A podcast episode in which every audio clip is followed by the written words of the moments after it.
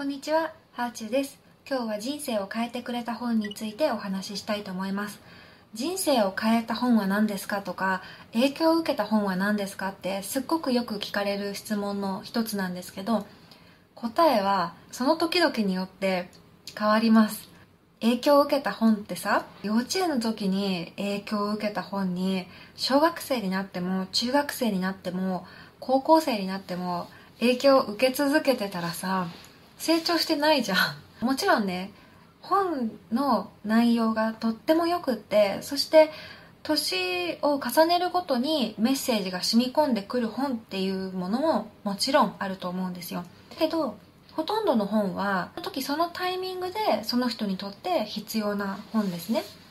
で私自身も大学生の時に必要だった本就活中に読んだ本今必要な本全部違いますね。本っていうのは食べ物と同じでその時必要な栄養素をピンポイントで補充するような感じで私は摂取しています。とはいえまあ、この本がすごく大きな影響を与えてくれたなっていうのは何冊かあるんですね。その中の一冊を今日はご紹介したいと思います。私の人生を変えてくれた本はこちらです。アリーテ姫の冒険ダイアナ・コールス作。これ初めて読んだ時が何歳かっていうのはちょっと正確には思い出せないんですけど小学校低学年からこの本は読んでたと思います。ビリビリっと破れている箇所もあるんですけど結構保存状態悪くはないんじゃないでしょうか。自分の力で幸せをつかむお姫様のお話です。ほとんどのおとぎ話って王子様に助けてもらうことで命が助かったりとか幸せになれるんですよね。結婚すればめでたしめでたしみたいになっちゃう。王子様に頼らずにお姫様が自分の力と知恵で幸せになっていくっていう本を小さい頃に何度も何度も読んだことっていうのはもしかしたら今の私の活動とか考え方にすごく影響をもたらしているのかもしれません。この本文字が大きくて漢字にはルビが振ってあって読みやすい絵本なんですね。でイラストもすごく可愛くて美味しそうなものがたくさん出てきて読んでいるとワクワクするんですけど最後の最後のページの後に後書きがあるんですよ。でこの後書きは大人向けでルビも振ってないしなんかちっちゃい文字でびっしり書いてあるんですね。でもこれを読んで私あ私これに影響を受けてるんだって後々思うんですよ。これねフェミニズムの本なんです。この本は1989年に出された本なんですけど当時はいくつかの出版社を当たっても賢い女の子が主人公の物語っていうのが理解されなかったらしいんですね。後書きに書いてある言葉ちょっとだけ読んでもいいですか？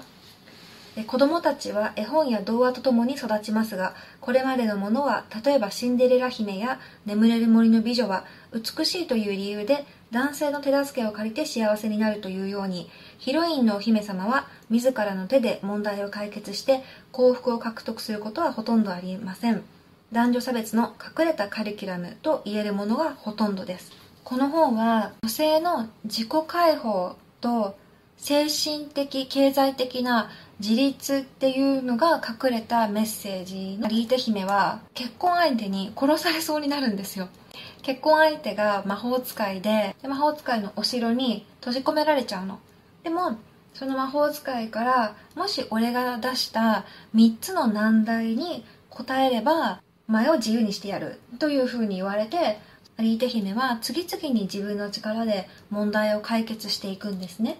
男性たちって物語の中でも武器とか権力を使って問題を解決していくんですけどでもアリーテ姫っていうのは傷つけたり争ったりとかしなくて物語に登場する人とか動物とか植物とかみんなと仲良くしてでも彼女自身の勇気と賢さで次々と問題を解決していくんですよ。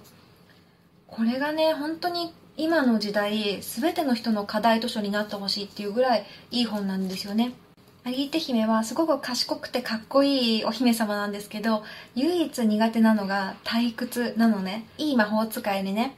もうめっちゃ困ったらこの魔法の指輪使いなさいって言われてる指輪があってでそれをこすると自分の願い叶えられるのね。だからいざとなったらこの魔法使いに言われた3つの難題もその指輪で解決したらいいんですよ。でも魔法の力を彼女は使わないんです。そうではなくて彼女は魔法の指輪を自分がお城の中で閉じ込められている時に自分の時間を充実させるために使うんですね。物語を書いたりとか絵を描いたりとかクリエイティブなことで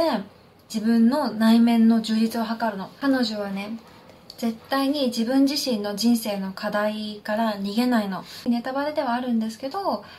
この本の最後有手姫は誰とも結婚せずに自分で馬に乗って広い世界に旅立っていくんですね。これから大勢の人を救うために旅を続けるっていう話なんです。この本が好きでね繰り返し繰り返し読んでたんです。で有手姫と自分の共通点を見つけては嬉しくなって私も有手姫みたいに生きたいなって思ったことが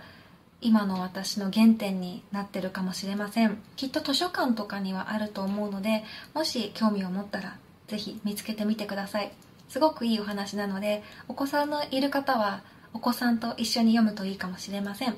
というわけで私の人生を変えてくれた一冊の本の話でした。ではではまた。